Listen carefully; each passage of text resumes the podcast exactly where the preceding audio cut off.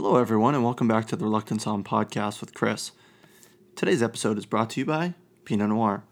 Uh, I wanted to take some time and talk about people's often primitive perspective or persnickety perspective of Pinot Noir. A lot of P's. I'm trying to be creative here, guys. Give me a hand. Anyways, Today's podcast is going to focus a little bit more on a grape that I think everybody thinks they're familiar with, or maybe familiar with, or maybe you're not familiar with. And I wanted to bring a little more knowledge to the table. If you know everything about Pinot or think you know everything about Pinot, you probably don't. And if you actually do know everything about Pinot, then I apologize for my ignorance. Anyways, you've heard me talk about Pinot Noir before in other episodes. Um, I think I've talked about it as a featured wine, or maybe a retail wine, or maybe one of my favorite wines. And I may have even done a brief tangent on Pinot Noir as a whole. Um, and by no means is this episode intent uh, intended to educate you completely on the world of Pinot Noir. That would be an exercise in futility. I, I don't think that it's possible, especially not for somebody of my level. Uh, but if you have the time and money and you go out there and you try every Pinot Noir there is and research every Pinot Noir there is, then, uh, you know, you might be able to do it. But my podcast is supposed to be easy to listen to, and I know that I may have been maybe a little too serious or maybe a little too dense on information. So I'll, try to keep it light uh, while also keeping it educational, as that is the purpose of the podcast uh, aside from obviously de-stuffing the stuffiness of the wine industry. I don't want wine to be unapproachable at all. Uh, I don't want wine to be unenjoyable at all.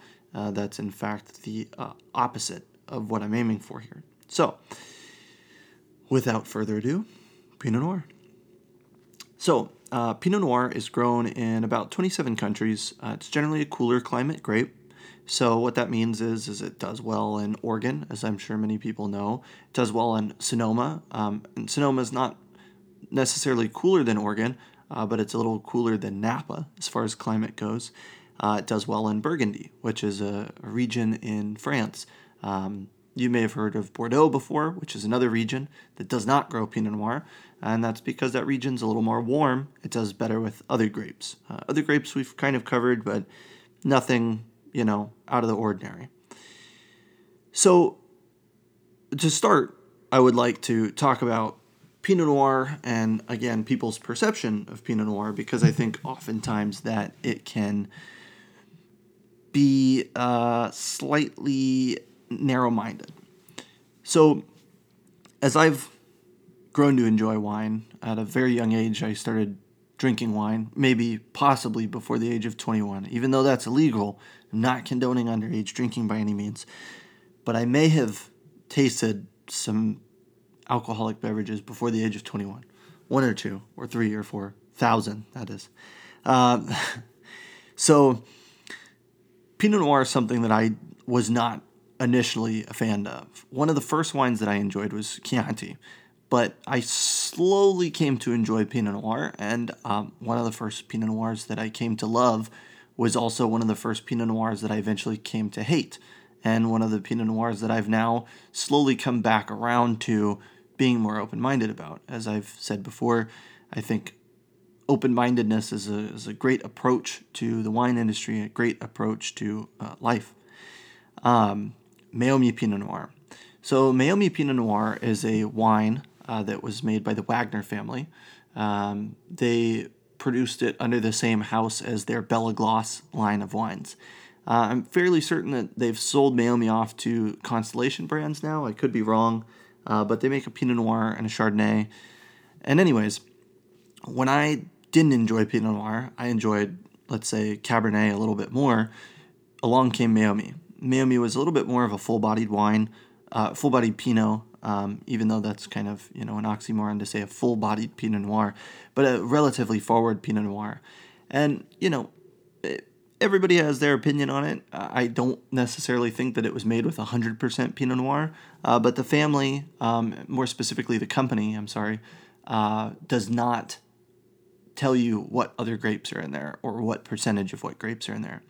So this was a very fruit forward wine. It was it was not I don't want to say sweet. That makes it sound like a dessert wine, but but it's very fruit forward. It was like drinking fresh berries, um, which is great for maybe somebody that's looking for that kind of a wine. And at that time, that's what I came to like in Pinot Noir. And then as I drank Pinot Noir a little bit more, I started to enjoy things that were a little higher acid, a little leaner. Then I got into things that tasted a little more earthy, a little bit more mushroomy. Uh, and now I kind of just enjoy a different Pinot Noir to whatever I'm eating or whatever mood I'm in. So it kind of evolves. And, and as you grow, I think your palate grows as well. Um, but I think too often we limit the growth of our palate with the uh, closed mindedness that we may have. As we get more educated in the wine industry, we often tend to draw lines in the sand and say, you know, I don't enjoy wine from this producer, where, you know, every vintage is a little different. Sometimes the weather has an impact, different winemakers, different owners.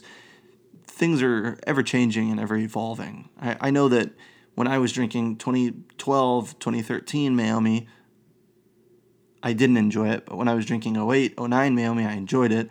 And, and then I was drinking 2017 and 2018 Meiomi, and it was fine. So, you know, how much of it changed on their end, how much of it changed on my end, the, the amount that my palate could have changed, or the number of things that could have changed from the grape growing in the ground to the to the chemicals in the soil to the amount of sunlight to the amount of rain to the day it's harvested limitless possibilities for for a different quality pinot noir here. So i think that being said if you don't like certain pinot noirs maybe you know give them a try if you're bored or you just want to get drunk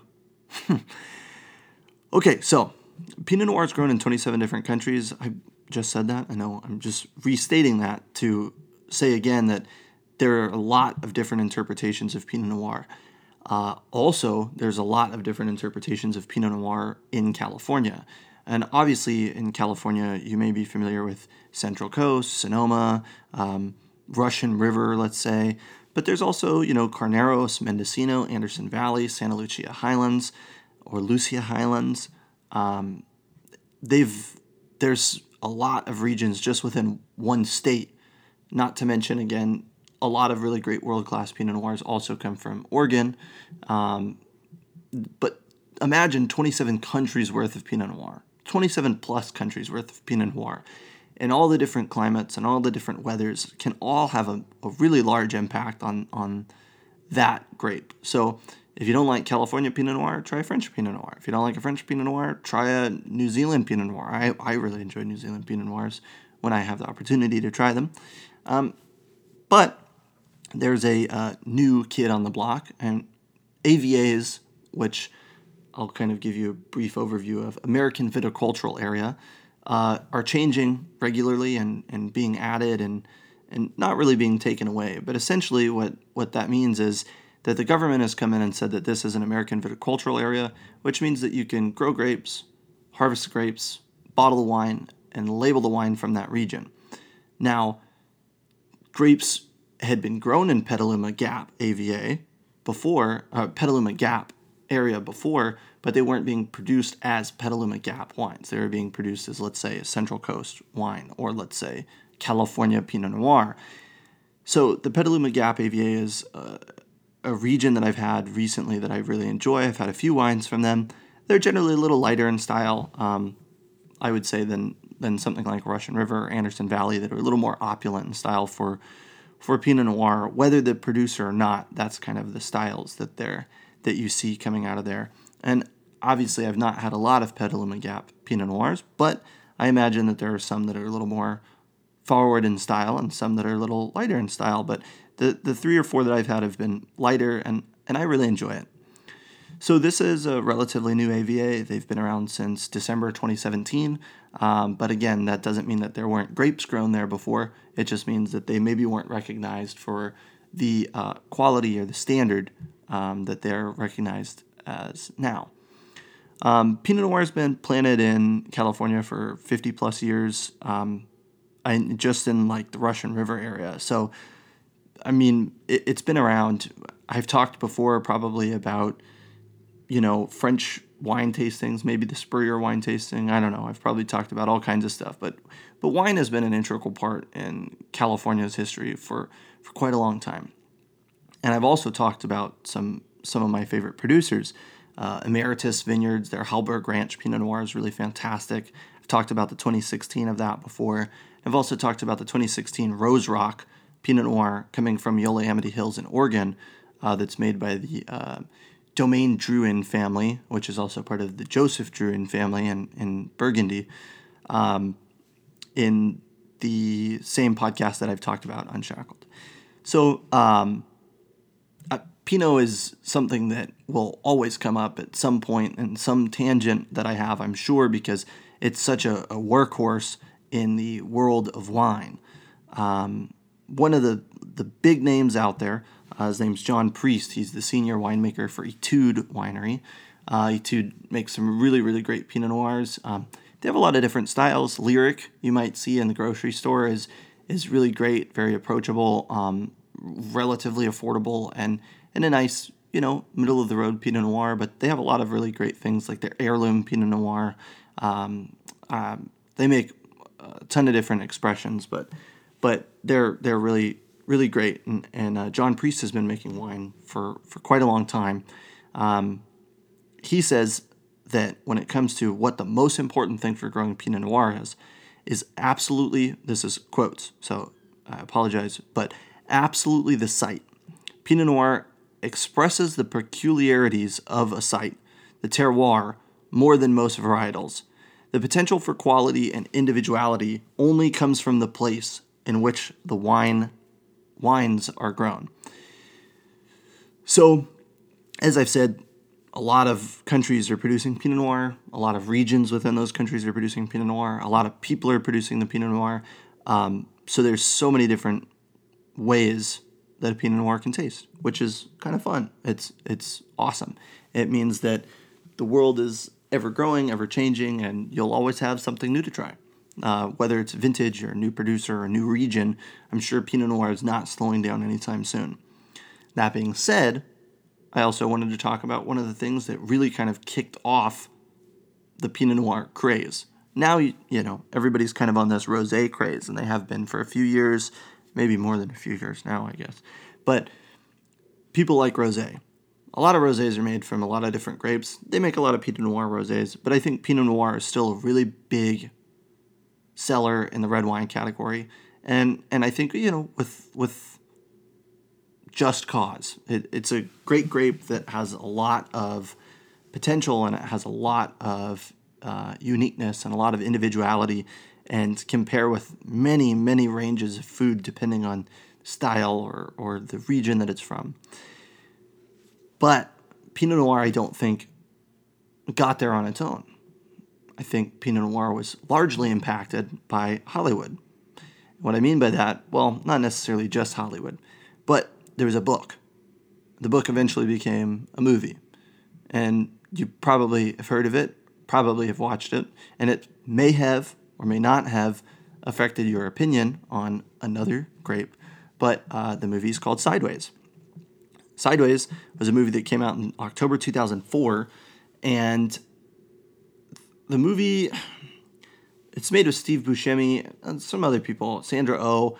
It's, there's great actors, but basically it's kind of like a, a road trip. One guy's going to get married, and his other friend is more the star. This is Paul Giamatti, and he's kind of you know unhappy and and and feels unsuccessful and underappreciated, but he loves Merlot, or does he love Pinot Noir? I don't know. It's been a minute since I watched the movie. Anyways, so the movie often tends to make jokes on Merlot and kind of affect people's perception of Merlot by suggesting that Merlot can be kind of boring or a, a safe bet, and that Pinot Noir is is a better option, more approachable, more delicious. And and that being said, many people like to blame uh, a decrease in sales on Merlot uh, due to the movie Sideways. But I kind of am gonna maybe say something a little controversial. I don't normally do that. I'm just kidding. I, I often do that. And say that maybe Merlot stopped selling well because they stopped trying to make it in different styles. Maybe it's not as versatile a grape. Maybe it seemed that it was too one note, where again, Pinot Noir is a little bit more of a volatile product. It, it, it's it's harder to grow. It's it's a little more difficult. Um, it has historic growing issues, um, but it can range a lot. So it, there was a study that was done. I can't obviously remember the name of the study right now, but uh, they showed that the sales of Merlot dropped 2% from the movie, which is quite a few bottles, uh, it, probably quite a few cases, but in the grand scheme of things, isn't really a death blow to Merlot. However, it increased Pinot Noir sales by 16%, so a uh, much more substantial increase than in the Pinot Noir realm than decrease in the Merlot realm.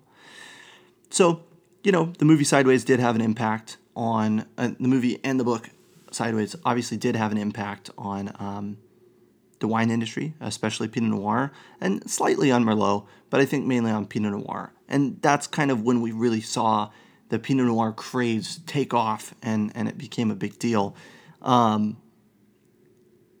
I think that, you know, both grapes are great. I think both have their purpose, but I think, you know, Pinot Noir may be a little bit more of a versatile grape on its own.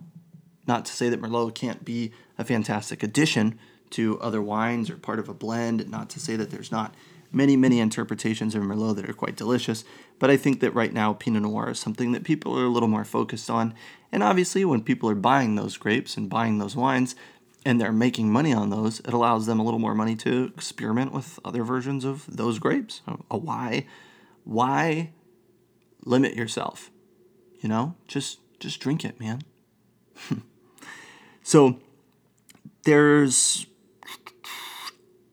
a lot of different styles of California Pinot Noir, a lot of different styles of Pinot Noir in general across the world.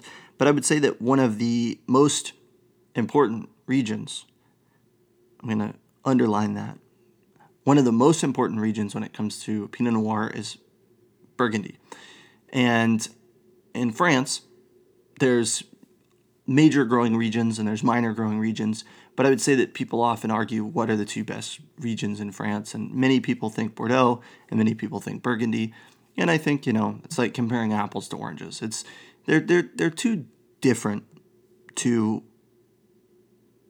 compare on on such a way. So I kind of wanted to talk about some of the legal levels of quality in French wine. I've said before that, you know, in, in Europe, often in Italy and France, there's a lot of regulations that go into the production of the wine. And I think that they can uh, affect the overall quality of the wine. So there is a regional wine, which is like Bourgogne or Cremant, which is a larger region. There's a communal wine or a village level wine, um, that makes up about 37% of all wine production coming from Burgundy. Uh, and it can be any of 44 villages. Then there's Premier Cru, or you might see on a bottle or a menu one, the number one, ER Cru, that's Premier Cru, makes up about 10% of all production from Burgundy. And there's 640 different vineyards or plots, if you will, that it can be made from. Wines are generally a little more intense. And then there's Grand Cru which is the highest level of French wine from Burgundy. More, I'm going to say that again French wine from Burgundy.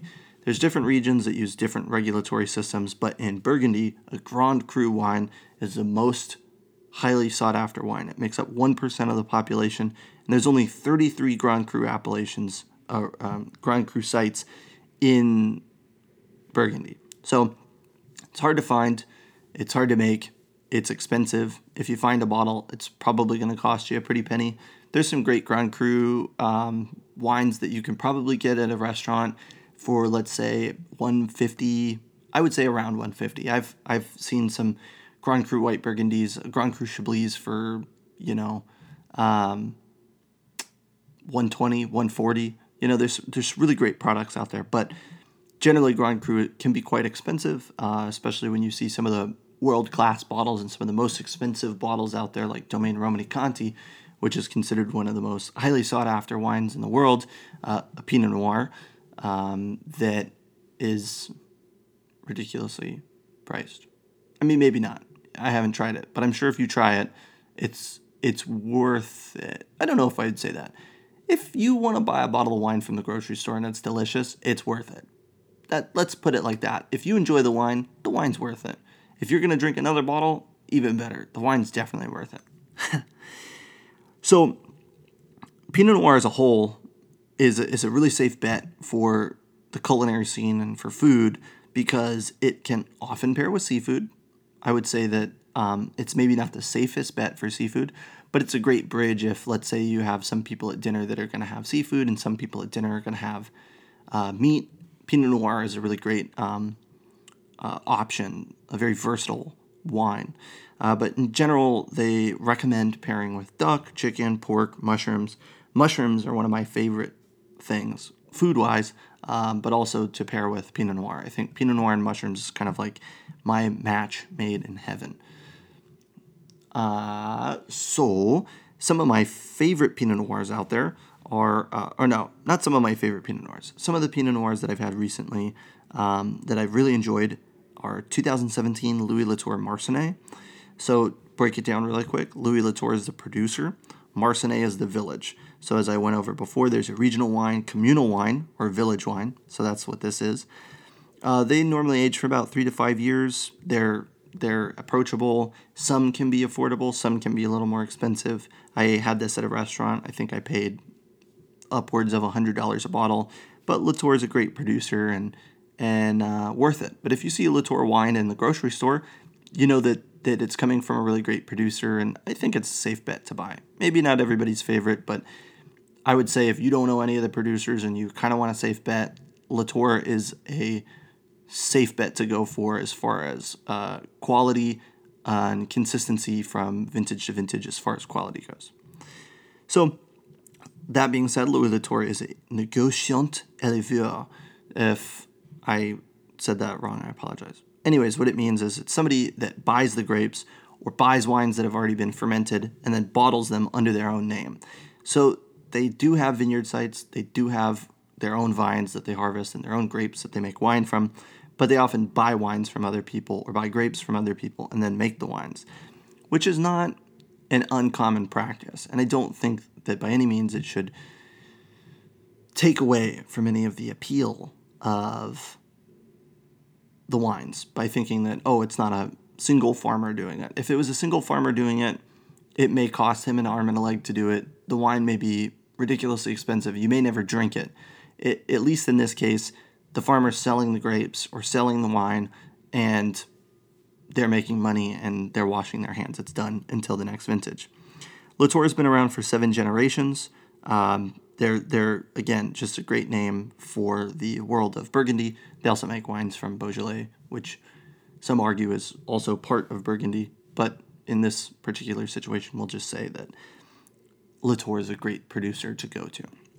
Uh, the wine was robust, sturdy, had a lot of red fruit. It was kind of gamey. Um, I paired it with a paella that was really delicious, a mushroom paella. Um, I, I, was very happy with it.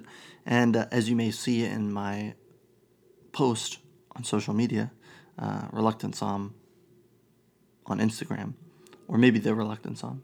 If you search it, you'll find me. I have a jacket that has just the right size pocket on the inside for a bottle of wine. So I went to lunch, didn't finish the bottle of wine. I know, surprise, surprise. Go figure, lush like me, leaving a drop of wine in the bottle. Well, I didn't leave the bottle. I took it home and I drank it later, but took the bottle, put it in the pocket in my jacket. And then I went to uh, Sonoma and looked at all of the really expensive things that I can't afford. Uh, a lot of really beautiful Japanese knives and a lot of really beautiful cutting boards that maybe I could afford if I didn't have such a drinking habit. or if I didn't feel the need to spend more money on wine than I do on wine glasses or plates or jewelry or anything. I think that, you know, maybe I'm a little obsessed with wine. Uh, thanks for listening. You guys are great listeners. I, I, I know that uh, you're helping me work through this. I don't know why I would ever pay a therapist if I could just sit in the room and talk to myself. And talk to you guys. That's what I mean. Well, uh, okay. Back on a more positive note. Uh, another wine that I've had recently that you can get and is a little more affordable, a little more approachable. You can order it online, guys. It's $26 a bottle if you can't find it in stores, which may be the case because it's a little bit of a smaller producer. It's called 37. That's spelled out 30 7 uh, Pinot Noir uh, from 2018 vintage. Uh, I had this, I actually went over to a friend's house and um, he opened a bottle for me to try, and I was really impressed with it. This comes from that Petaluma Gap AVA that I was telling you about that was just recognized in 2017 as its own wine growing region.